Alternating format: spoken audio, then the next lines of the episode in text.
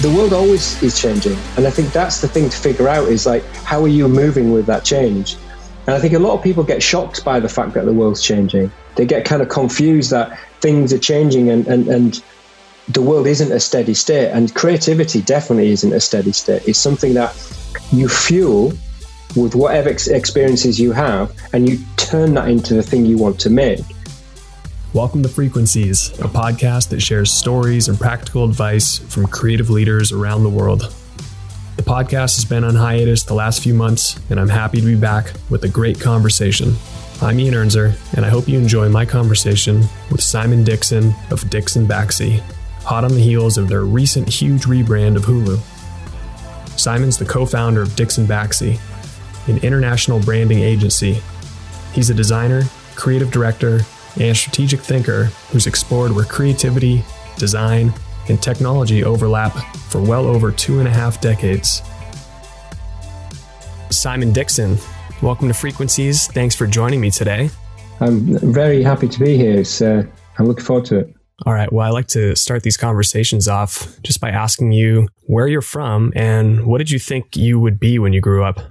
Yeah, I'm um, from the north of England, a place called York in the UK. So, kind of provincial tourist city, uh, about 125, 150,000 people. And um, uh, when I grew up, I was home educated. My parents were quite bohemian, and I grew up in the 70s and early 80s. It was a good time in the UK. It was very intense and very dark, and, and, and it was going through a lot of um, a downturn, really. And my, my parents kind of reacted to that and took me out of school and tried to teach me the ways of life. And from a very early age, I knew art was something that I was interested in. And what happened was I ended up doing further education. My my um, you know the, my training and my education started very early, so I was 15, and I, I did different art courses. So I did a foundation in art, I did printmaking, I did illustration, I was doing photography, and I was trying lots of different things. And then suddenly realized that if you overlap these things together, and I was quite influenced by uh, Robert Rauschenberg at the time, and I thought you could probably amalgamate this into something like graphic design. And then maybe I could do something with that because I didn't think I was talented enough to be a raw artist. Mm. And I'm quite a pragmatic guy and quite functional. I like working to a delivery of something. So I went into graphic design and I did provincial uh, a provincial design course. Tried to get into a fancy London college, got rejected. So I stayed in the north of England and then I started my first design agency at 19 whilst I was on that design course as a reaction to being rejected. And uh, that got me in the game.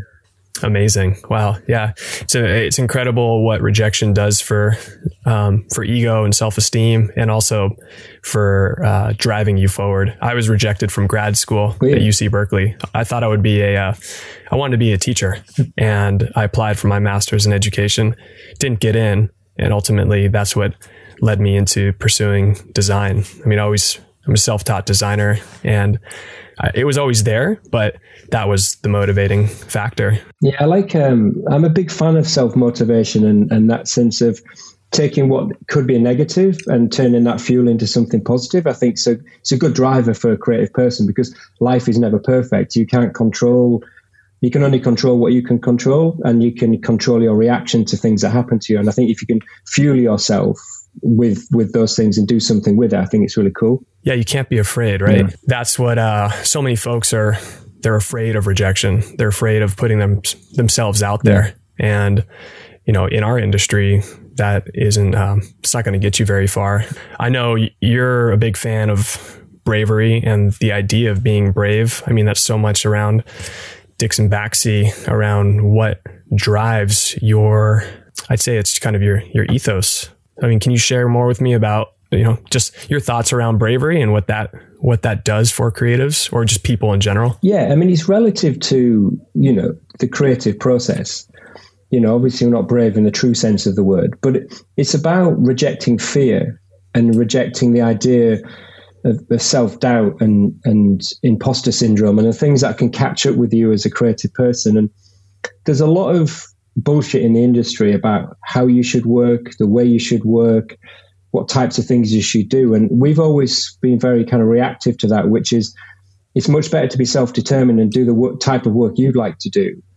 And I'd much rather take a risk and fall down and get back up again than have that feeling of never quite trying something. And I think as you develop your career, there's a danger that you can settle or atrophy if you don't keep changing and adapting. And I'm 30 years mm-hmm. into my career, and I'm just as excited today as I was the day I started my first company. And I think part of it is because I reject the idea that I have to settle. I reject the idea that I can't change today and tomorrow. So being brave is something that myself and my business partner Apurva tried to instill in ourselves when we started our studio that it's okay to fuck up, it's okay to fall down, and it doesn't matter what people think about us because if we're proud of our work and we do the things that are meaningful to us and design things for as many people as possible around the world and try and use creativity to improve the world, then I think we'll have a good career and we'll be happy. And that has kind of proved the point. Mm, yeah. So, what has changed from when you started your first agency at 19 to where you are today? Uh, well, we've got the internet. uh, we have computers. Oh, that, oh, that little thing? Yeah. Um, I was lucky when I started. I trained in um, hot metal type. I trained in Berthold typography, and I, tra- I was trained in Swiss typography as well by one of my tutors. So I got a grounding in the uh, very late 80s in the traditional craft of design and true kerning, you know, M dashes, N dashes, and, and the, the, the vernacular of, of design in a purest sense. And it was manufactured. You made things, you cut and paste and put it together. But at the same time, it translated into um, the first Apple Macs arriving in the UK in 86, 87. So I kind of smushed those two things together. And, um, you know, not much has changed in terms of how I create, but the fact that the world can see everything instantly and everybody knows what everybody's doing just wasn't the case when I started out. So you had to discover your visual language. You, you had to research to understand who was doing interesting work. You had to travel to see things. When I first started out, I used to go to London every month. And I used to go mm. to hmm. design agencies there that I liked and say, "Can I come and see you?" And they always thought I wanted a job, and I said, "Oh no, no, I've got an agency up north. I just want to look inside your studio and figure out how you work." And I met loads of people like Vaughan Oliver and Neville Brody, you know, Why Not Associates and the people I thought were cool at the time. And they took time to meet me. And I, I try and replicate that now with with my practice. If someone contacts me, I try and give them time to kind of um, give a little bit back. But the problem, going back to what I was saying, with seeing everything instantly, is you can get overwhelmed with uh, similar and homogenized design and creativity. So the one thing I do now that I didn't used to do is I, I have to do self discovery to find new ways of working, new ways of looking at our creative output so we don't get stale and we don't fall into the trap. So it's very much about how you edit your cultural references now, I think, uh, which is different because we had to discover ad- uh, cultural references when I was younger. Wow. Yeah, so much there. I think now cultural references are found online, right? They're digital references, yeah. and it's a representation of what's happening out in life. Mm-hmm. And especially now with there's so many references that they're ideas, they represent the thing. And there's that saying that the map is not the territory. Yeah. So sometimes the representation of something or the representation of something is never the actual thing. Right. And today there's just so much noise and so much information especially in creativity mm. around culture we're exposed to and this isn't noise this isn't bad noise this is positive but our exposure to people around the world and the way that people do things and that of course overlaps into creativity into mm-hmm. design and that's the intersection of design and creativity and business for us, right? The way that people do business in India or in Singapore is the same in one capacity as the way people do it in other countries, but it's also different. And so it's sort of that meeting in the middle, right? Um, what we were talking before, you said it's very much a dance, right? And mm-hmm. that's what developing relationships are about as well. It can't be, can't follow a process every time and you can't follow a map exactly to get you to the place. Of course, there's going to be detours, there's going to be hiccups along the way. And that's just part of, you know, again, being brave, being willing and open to exploring and going on the journey and the adventure. Yeah, you've got, I think you've got to put yourself in a, a position to deliberately fail and fuck up and, and, and kind of make missteps because that's where the magic is. There's a couple of things I think that, that resonate for me. Um, one is it's easy to get to good very quickly now.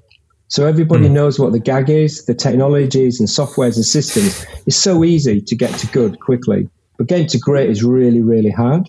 And getting to something original is even harder. And the devices and the way that Instagram and Behance and things like that show work makes up for its deficits. It, it, everything mm. appears to be better than it is, but if you really analyze things, there's the same amount of bad design, mediocre design, and brilliant design as there's always been. And when you when you run that in parallel with, there's a lot of sense that difference isn't celebrated anymore. It's decried. There's a lot of bubbles that are created, and anybody who's different is is pulled down. There's a sense of there's a cultural smoothing of things and I think there's a softening culturally. Um, of course, there's lots of political and social things that we're wrestling with uh, as well. But I think when you think about the actual creative process, there's a huge roundening, and deadening of that process because everybody uh, there's an anxiousness not to step out of line and be a bit wild and try different things. And certainly at the level we operate, because we do very large global projects, trying to find a way of creating magic for tens and hundreds of millions of people is quite tricky. But I love that. I love the idea of the democratization of design that you can do truly beautiful design for millions of people. And the things that we share as humans, there's a lot of common things, but the differences are also good as well. And you should celebrate both of those things the things we share, but the things that are different. Yeah. I was going to ask you what the, uh, what's the magic? What's the secret formula of going from good to great? But I also think it's so fascinating that there is this softening or rounding out of people's opinions and ideas. Uh, I think it probably stems from, you know, it's different in different parts of the world. I think in Australia, it's, they call it tall poppy syndrome yeah, or yeah. tall flower syndrome, right? The tallest flower gets picked. Yeah. Or in Japan, I've heard that's why, uh, at least in past decades, people would keep their head very, very low down as they were typing or working because if you're up, then your manager sees that you're up and it means you're not working. Yeah. And so, yeah, tallest nail gets hammered. Yeah, exactly. I mean, it's, in our industry, what we do is about invention. You know, our job is to create, is to make things. And a large part of that is invention. So if, if you fall back on the same techniques and the same processes all the time, and you don't stretch how you do that. I don't think there's something sad about uh, atrophying. I think creatively, and it's something that mm. I worry about a lot. I mean, I worry about many things, um, but I don't like the idea of um, accepting that this way of working has always got to be the same, and everyone agreeing that everything has to be a certain way because you have to fight those stereotypes. I think you've got to wrestle to find something new and it is it, it, sometimes it's attritional and sometimes it's immediate sometimes it's explosive. But you know creativity defines who you are. It's an emotional state. It validates you. So you have to kind of tear something out of yourself sometimes i think to really get something that is meaningful. Mm, yeah that's that's hard. It's hard to push yourself into the uncomfortable states. Yeah. So you think that's would you say that is one of the main ingredients of going from good to great is not settling is constantly reinventing and being self aware? I think self aware is actually it. It's just being aware of where you, you are in your creative journey, where you are in the projects you're doing, and how you're working and collaborating with each other as a team. Because obviously, the type of design and creativity and branding we create is a team game. So it's a, it's a, it's a kind of interpersonal relationship mm. that creates great work of, of the scale we we create. And when I talk about great work, the metric I always use is our pride in the work. I would never assume we're better or worse than any other agency in the world. So it's relative to my personal opinion of, of the work that we create. But I know when we're dodging. I know when we're we're not mm. feeling it. I know where we be, when we become comfortable, and I can read those signals. So I think it's just becoming both self-aware individually, but self-aware of the entity of Dixon Baxi changing. And we're hiring at the moment, and whenever we hire, there's a chance for the company to grow and the perspective of the company to become more diverse. And I don't just mean uh, in terms of the, the, the, the, people themselves, but the mindset can grow and, and, change. So that's something we keep an eye on is constantly reblending and blending the team to stretch our worldview. Hear that, everybody? They're hiring right now. Send those portfolios over. Awesome. I'm glad you brought that up. I've been so interested in the idea of um, designing a job based on yeah. somebody's personality and their skill set instead of the traditional way of finding somebody to fit the job yeah. and forcing them into that position.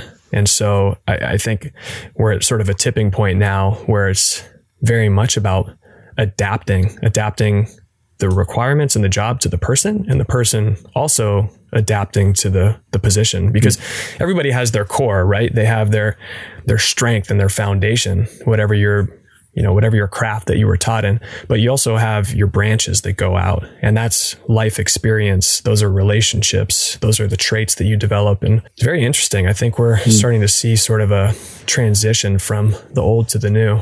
Yeah it's funny because having been in the industry for a long time, I just feel that's always the case. You know, like I, I think there's a perception that any particular moment in time is the moment of change.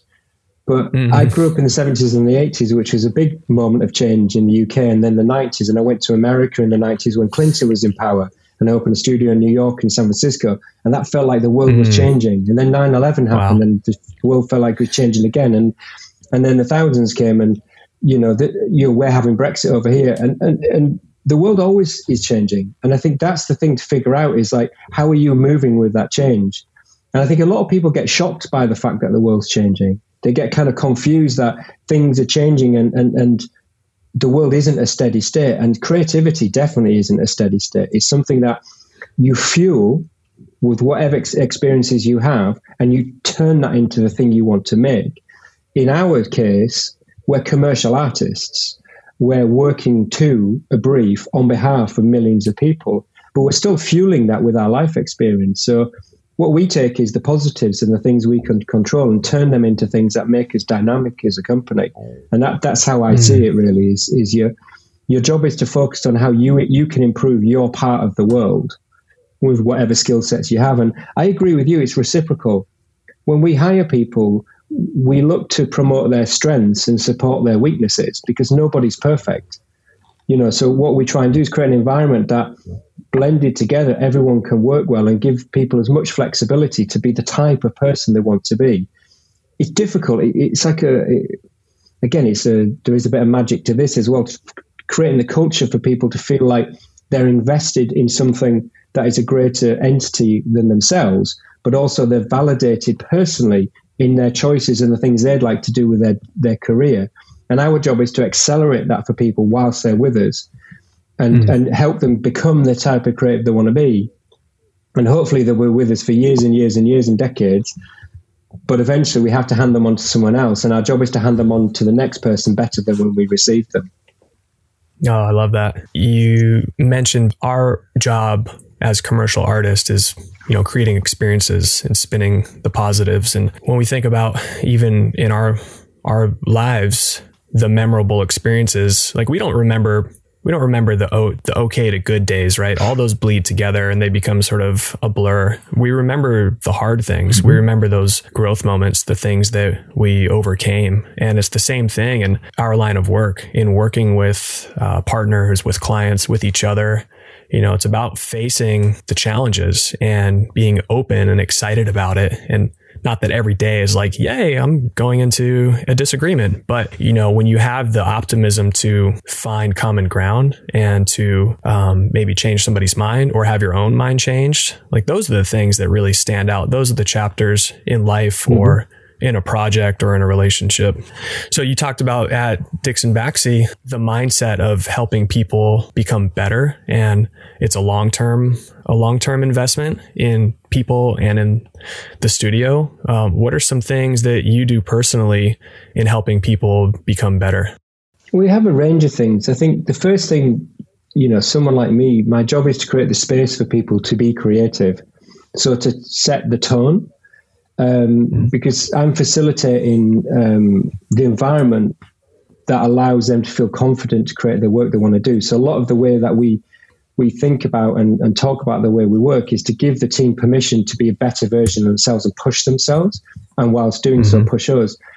But we have lots of things. You know, we you know we have an intern program, for example, where we pay the London minimum wage, um, which facilitates people who would maybe from different backgrounds not get into the industry. And our job is to take people who maybe at the very bottom and far more diverse than you would potentially find at the top of the industry and find a place for them in the industry that they maybe won't won't do. And we found not everybody understands all, the whole range of jobs and things you could do in the creative industries. There's a perception that there's designers and that's it, and maybe one or two other things, but because there's hundreds of ways of being creative in our industry. So we try and create the space for people to find that journey. So, you know, we might have somebody who starts in marketing and, uh, and, and sales who moves into strategy, or we might have somebody who works with us and they're working on our film. They end up being a designer, then go back to be a researcher on movies when they leave us. So we, we try and kind of find a journey for people, uh, both individually and collectively. And you know, a lot of it is just about permission to to be the best version of, of you creatively.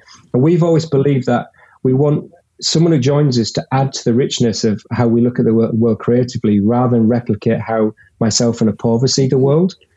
So our job is to just kind of navigate that space and find potentially the clients and collaborations and relationships that allow us to do the type of work we do. And we have a scale um, of one to 10, one being evolution and 10 being revolution. We operate in the five to 10 space.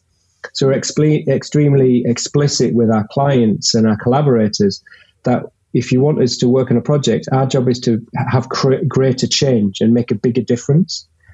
And we hardwire those things in, into the company. And, you know, there's many different ways. We have lots of obviously other programs and, and things that help the strength of the kind of team building. But I think most of it is about, the, as I say, this permission to push the envelope and, and push what it means to to do great work for people.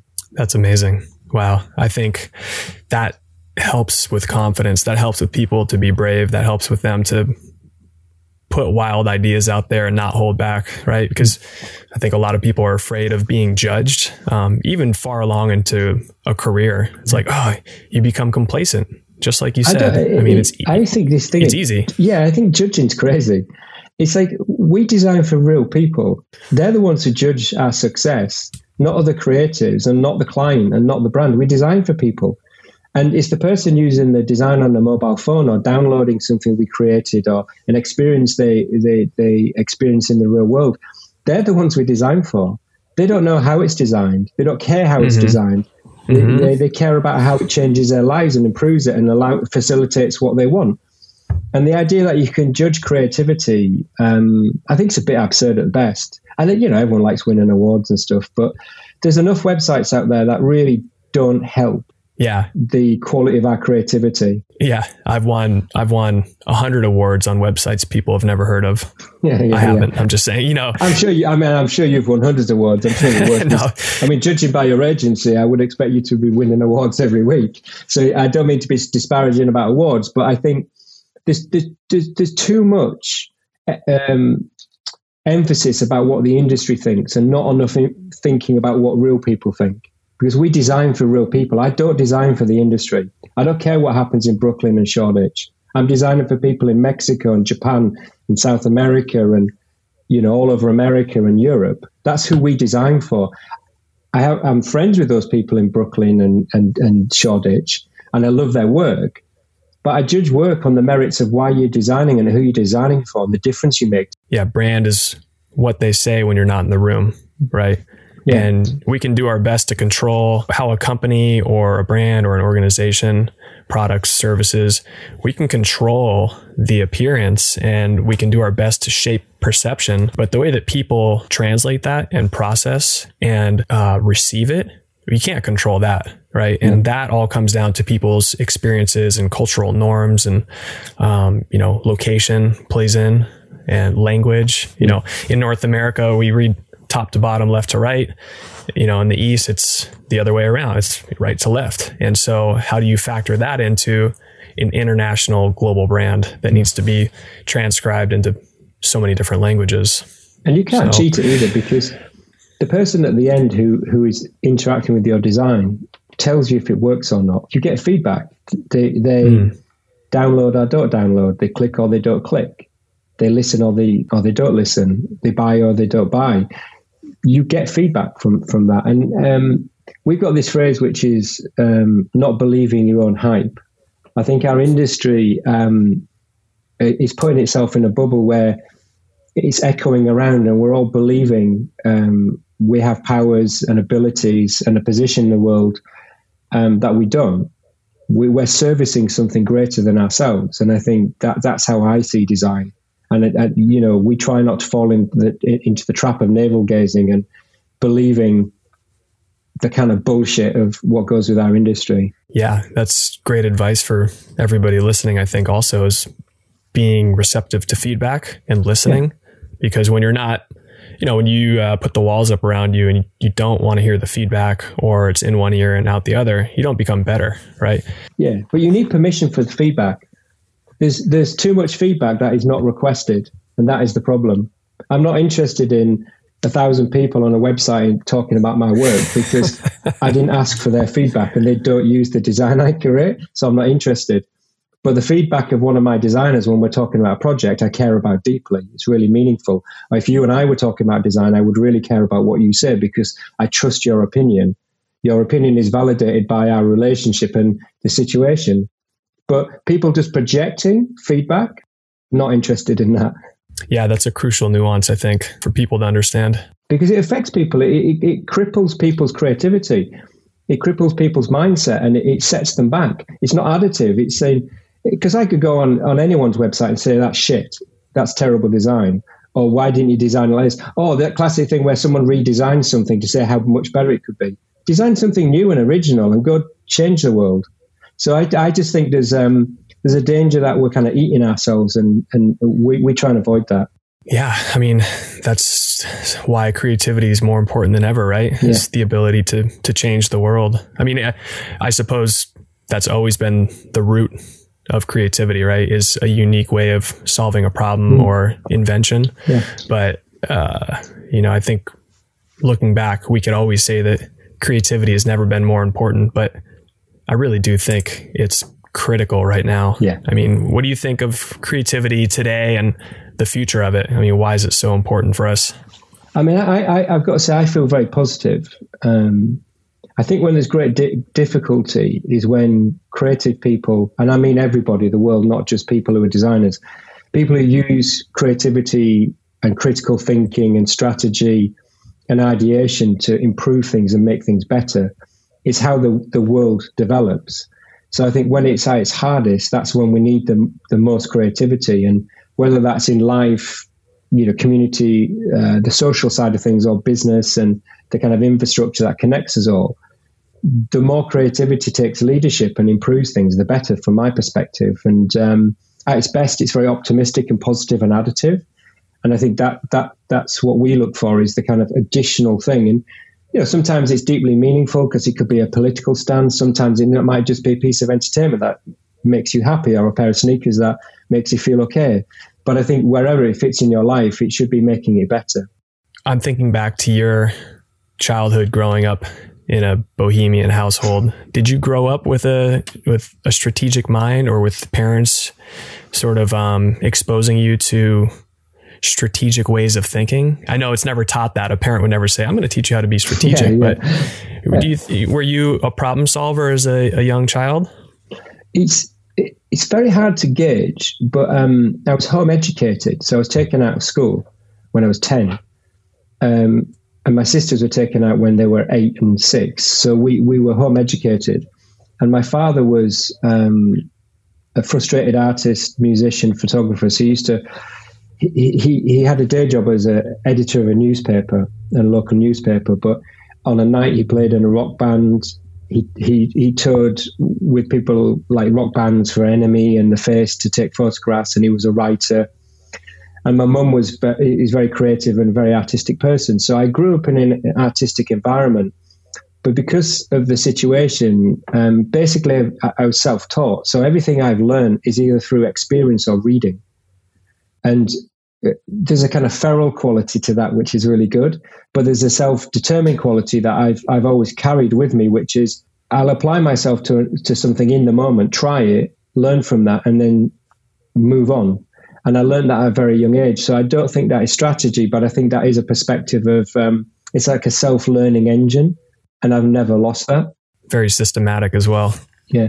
I think myself being an artist first, it was hard for me to couple the concept of being strategic and creating a framework for creativity. Mm. You know, whereas in in art, in painting and photography, you can be very experimental and yeah. the freedom can sometimes take you too far away from what you're actually trying to do. I mean, I've I've I, have i have always liked um, I like big ideas. So outside of design, I like reading about astronomy, physics, um, science, and things which are very different disciplines. I read a lot of factual um, books and, and, and things. And I've always liked, when I find an idea, I like to go back up the path to figure out where that idea came from and how it connects to other things. And then I like to go further back.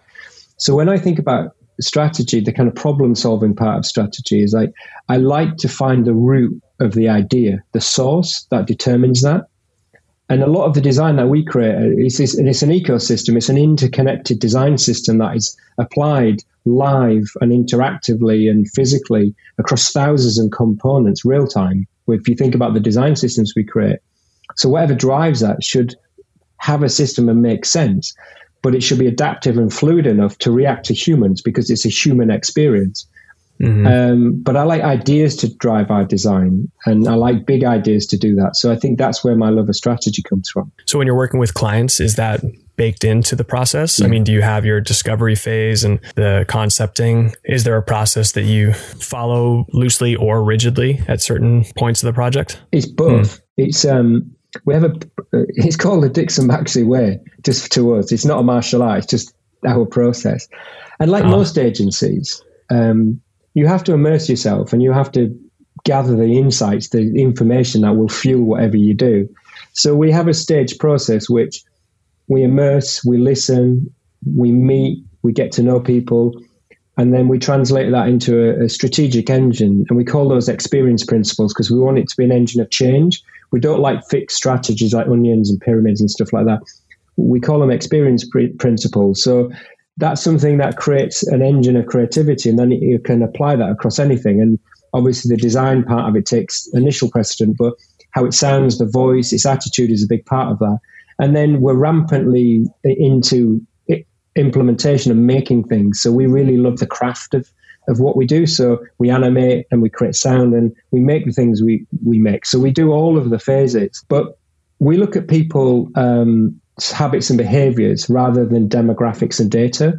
It's very easy for strategy mm. to be created to be quite abstract because everybody's got lots of information about people, but humanizing that is quite difficult.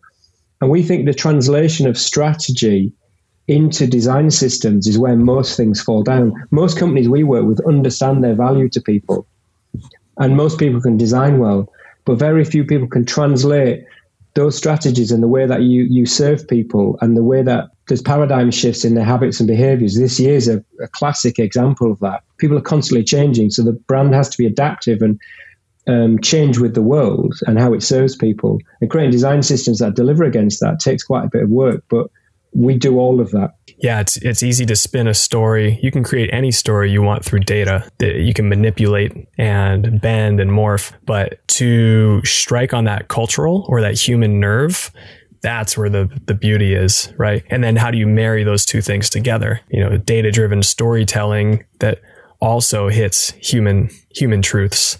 Yeah, and also, you know, it's best um, creativity raises the hairs up on the back of your neck. It makes your heart race. It, you know, beautiful things in design are really important. And we, we always just describe it as creating wonder. Like this idea that all those moments you have with people when you're designing are really precious that, you know, the, the, the person at the end and you should delight them as well. You know, there's a kind of, there's a beauty and a craft to what we do that's really important. And data and all that stuff, you, you need to know that because if you're changing the company, you need to build on something meaningful. But of course, our job is to inspire people as well and create something wonderful. So when you're when you're driving a project or a brand forward with the team, of course there's always the big idea, the engine, the motivation. What do you do when people or even yourself start drifting away from that? How do you help pull it back in? I know it's probably case by case, but yeah. obviously that happens on projects. I mean, what are some some tactics that you do that can maybe help people stay focused or remember to um, you know come back on track? Yeah, I mean, veering is something that happens on projects and bodies of work. It's very easy for that to, to happen. Um, that's the reason that we really want to understand the value of what we do to people and, and where that's rooted because initial challenges to the creativity uh, um, often rooted in that uncertainty.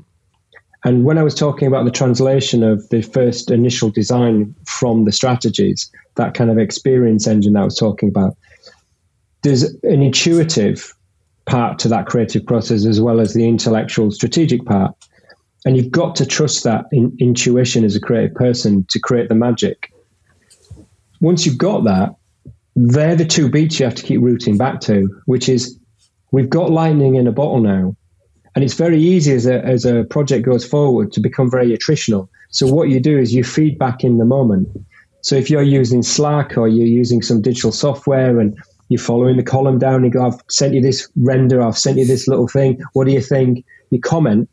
If you go back up the scroll, you can see the project changing. you can hear the ch- change of voice and you can hear the attritional quality. So you just stop, go back to the magic, that lightning in a bottle, and look where you are and just realign it.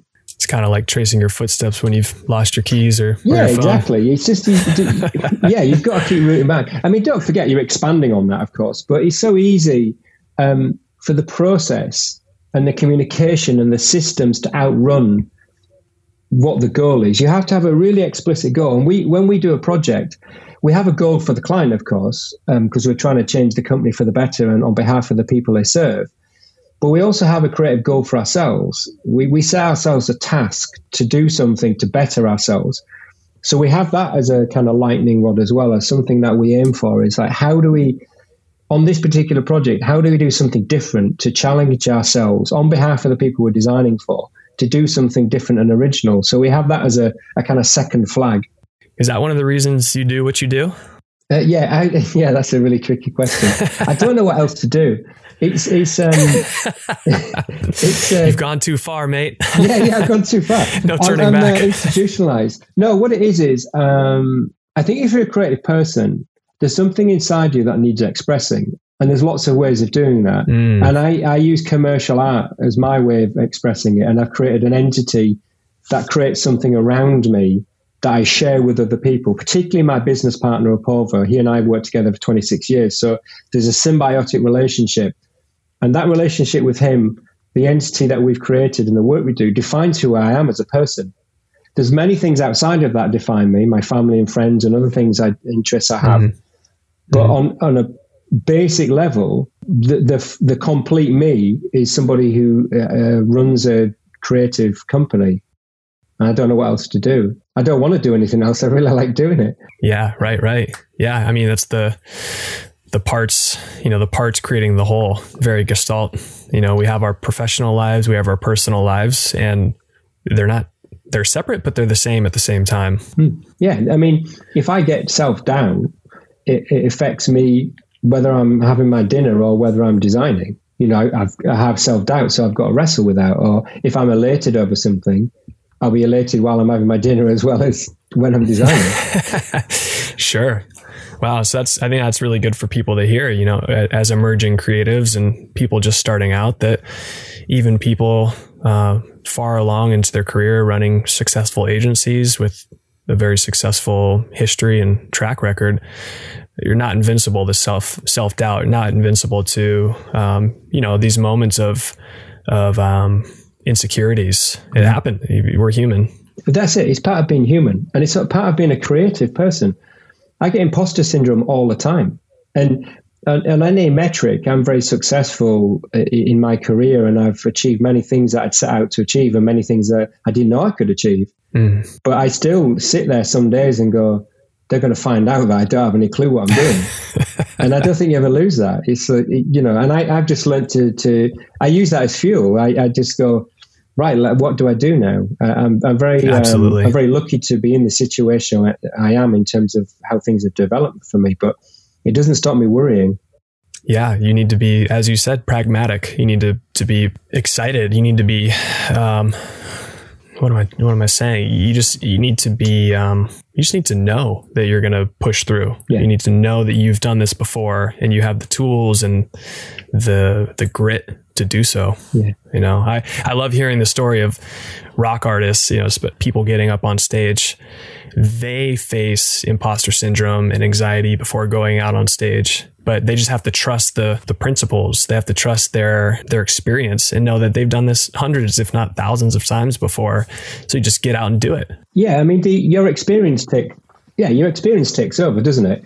Because I, I love those stories of like a really world famous artist being sick before they perform after after a thousand concerts. Mm. Because if you don't feel nervous and you don't have butterflies and you don't feel anxious, then you're not you're not learning because this the moment you you feel oh I'm on top of this means either you're delusional or you've stopped learning. so I, I, I, like it. I just I turn it into positivity. But um, yeah, I, I love those stories about people who are still nervous after all these years because that's what we are. We're just people when it comes down to it. Yeah, yeah, for sure. And I think for I think for artists, performers, and even us in what we do. It's about making people happy. It's about mm-hmm. making people excited about the things that we've created. Of course, you you get you get nervous about that, like, oh, are they going to like it? But if you have the confidence to to know that you did everything in your control to create this this idea and bring this idea to life, then you shouldn't be anxious or nervous about it. No, I, I mean, I always say to my guys that um, if you love it, other people will they'll feel the love for the work in it. Because you can't control what people's opinions will be and creativity at its best is super subjective so not everything everyone's going to love everything.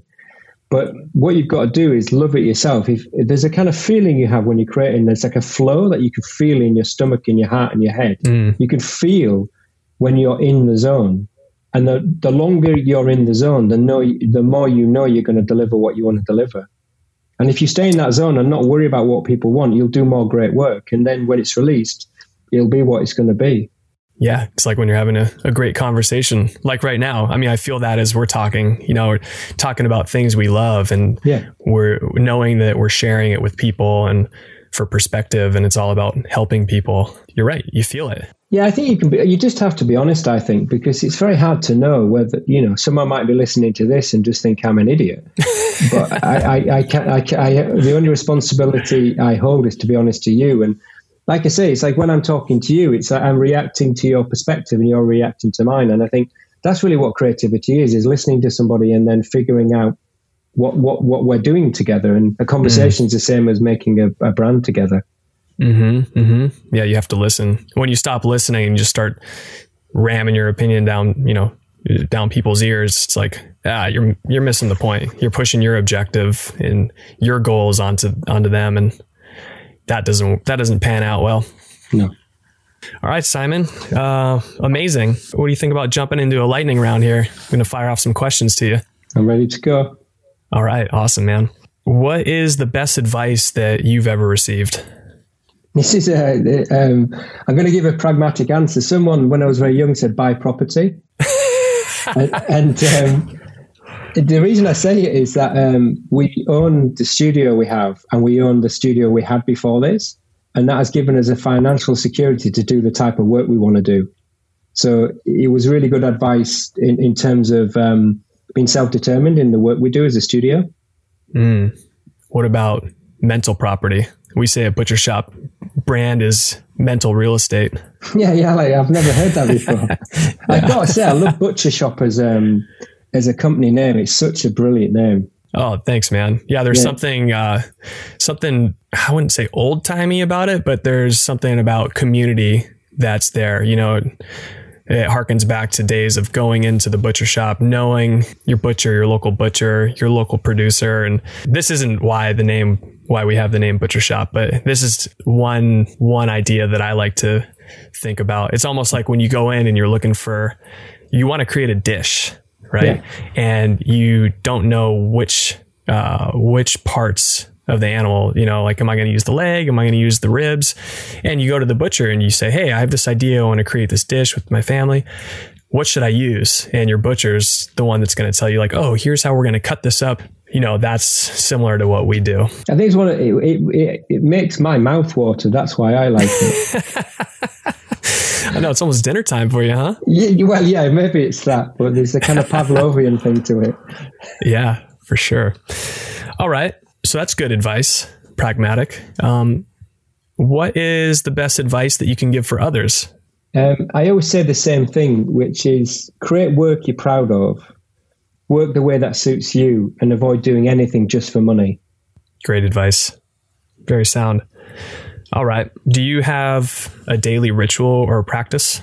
In some senses, yes. Um, in the morning, I psych myself up for the day. So I have two Simons. I have Life Simon and Work Simon. And both Simons share similar values. But when I'm at work, uh, uh, I, uh, my personality and the way I carry myself is different to Life Simon. So I hmm. switch mm. that on in the mm. morning. Through your career, is there anything or anyone who's significantly influenced you? Any mentors, anybody who's really helped shape your perspective on business and creativity? Well, th- that's an easy one. That's um, Apurva, my business partner. And he's like my brother. So he and I have mm. worked together for 26 years. And we worked together before Dixon Baxi, and we've had Dixon Baxi for almost 20 years together.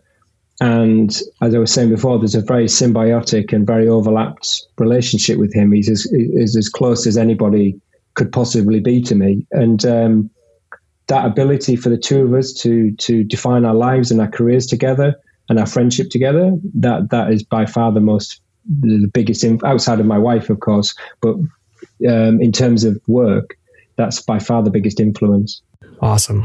So, is, have there been any big obstacles or roadblocks in your career that you've overcome? I mean, any real defining, big defining moment or moments? It's a tricky one. Uh, uh, yeah, I, I just I'm so hardwired to get beyond problems. Uh, from a very very young age, I've always just not really. I believe in this self fulfilling prophecy, which is if you look at things optimistically and charge hard and go after the thing you want and don't do things that distract you and don't do things which are not right for you, you can navigate your way through. And I don't dwell on that I, negativity of things. Inevitably, self doubt is the biggest one, though. It's so easy to to to kind of doubt yourself. So that's why I have two Simons. Mm. So I have a second Simon that um, has a slightly stronger perspective on things that says it's okay. If we fail, we fail. It doesn't matter. Yeah, that's great. Uh, there's some good advice in there too. Thank you. Okay, when and where do you find yourself coming up with your best ideas? That's easy. In the moment, uh, I'm entirely live. So I, I trained myself years and years ago that, yeah, you might have an idea at walking in the shower and you've got a muse. It doesn't work like that for me. You say, here's a challenge, I'll give you the idea. You need another idea, I'll give you a second idea. You need another idea, I'll give you a third idea. And I do that entirely live all the time. Mm, that's great. All right. If you could go back to your 18 to 21 year old self, what would you tell yourself at that age? Um, to just trust my gut or trust myself because it'll be okay. That's great. I think uh, holds true all the way through life. Better to know that at a young age. All right. What are you reading and streaming these days? Um, I'm rereading um, The Better Angels of Our Nature, which is a Steven Pinker book. And it's about, it's a history of humanity through violence and the fact that violence is descending. So it, it, it, goes all over the world and it goes through lots of kind of um, really turbulent and violent parts of our history. But it's very positive because it's showing that we're growing as humans and things are less violent and things are getting better. It doesn't mean the world's a perfect place, but the, he's just got a really great way of writing positively about big ideas. Um, he's a professor of psychology at Harvard, so I like that type of reading, which kind of stretches me. So that, I'm just rereading that at the moment. That's great. Yeah, he doubles down in his latest latest book, Enlightenment Now, on that yeah, exactly the decline of disease and poverty, of uh, the advancements in medicine. Yeah, I mean, there's a few books like that, Factfulness, and books like that kind of deal with that. And you know, some of the information's um, accurate, some isn't. There's that website. Um, information is beautiful. I don't know if you've seen that, but it's a series of data charts, and and again, it's just showing that we are making a difference. And I think it goes back to what we were saying before. There's there's a lot of negativity in the world, and there's a lot of looking for problems and not looking for solutions. Mm. And and I, am a massive believer in looking for the solutions to things, then pointing to problems and saying it's shit, and then walking away, and then walking back and going still shit, and then walking away again. So I like to read things which focus me around how how we can positively collectively make the world a better place. It's fantastic. That's really great. Well, Simon, I think uh, that's a good spot to end this. Thank you so much for your time and sharing your your experience and uh, some wisdom with us. Really appreciate it. Where can people find you and Dixon Baxi online? We're um, at Dixon Baxi on Instagram and Twitter and things, and we're at dixonbaxi.com. D I X O N B A X I.com. Thanks so much, Simon. Hey, thanks, man. It's been a really, really interesting chat. I appreciate it. Yeah, my pleasure. All right, till next time. All right, be well. Cheers. Thanks for listening to this episode of Frequencies. You enjoyed it, share it with a friend, and head over to Apple Podcast to leave a review and a comment. You can find us online at worldsgreatestinternship.co and butchershop.co. See you out there.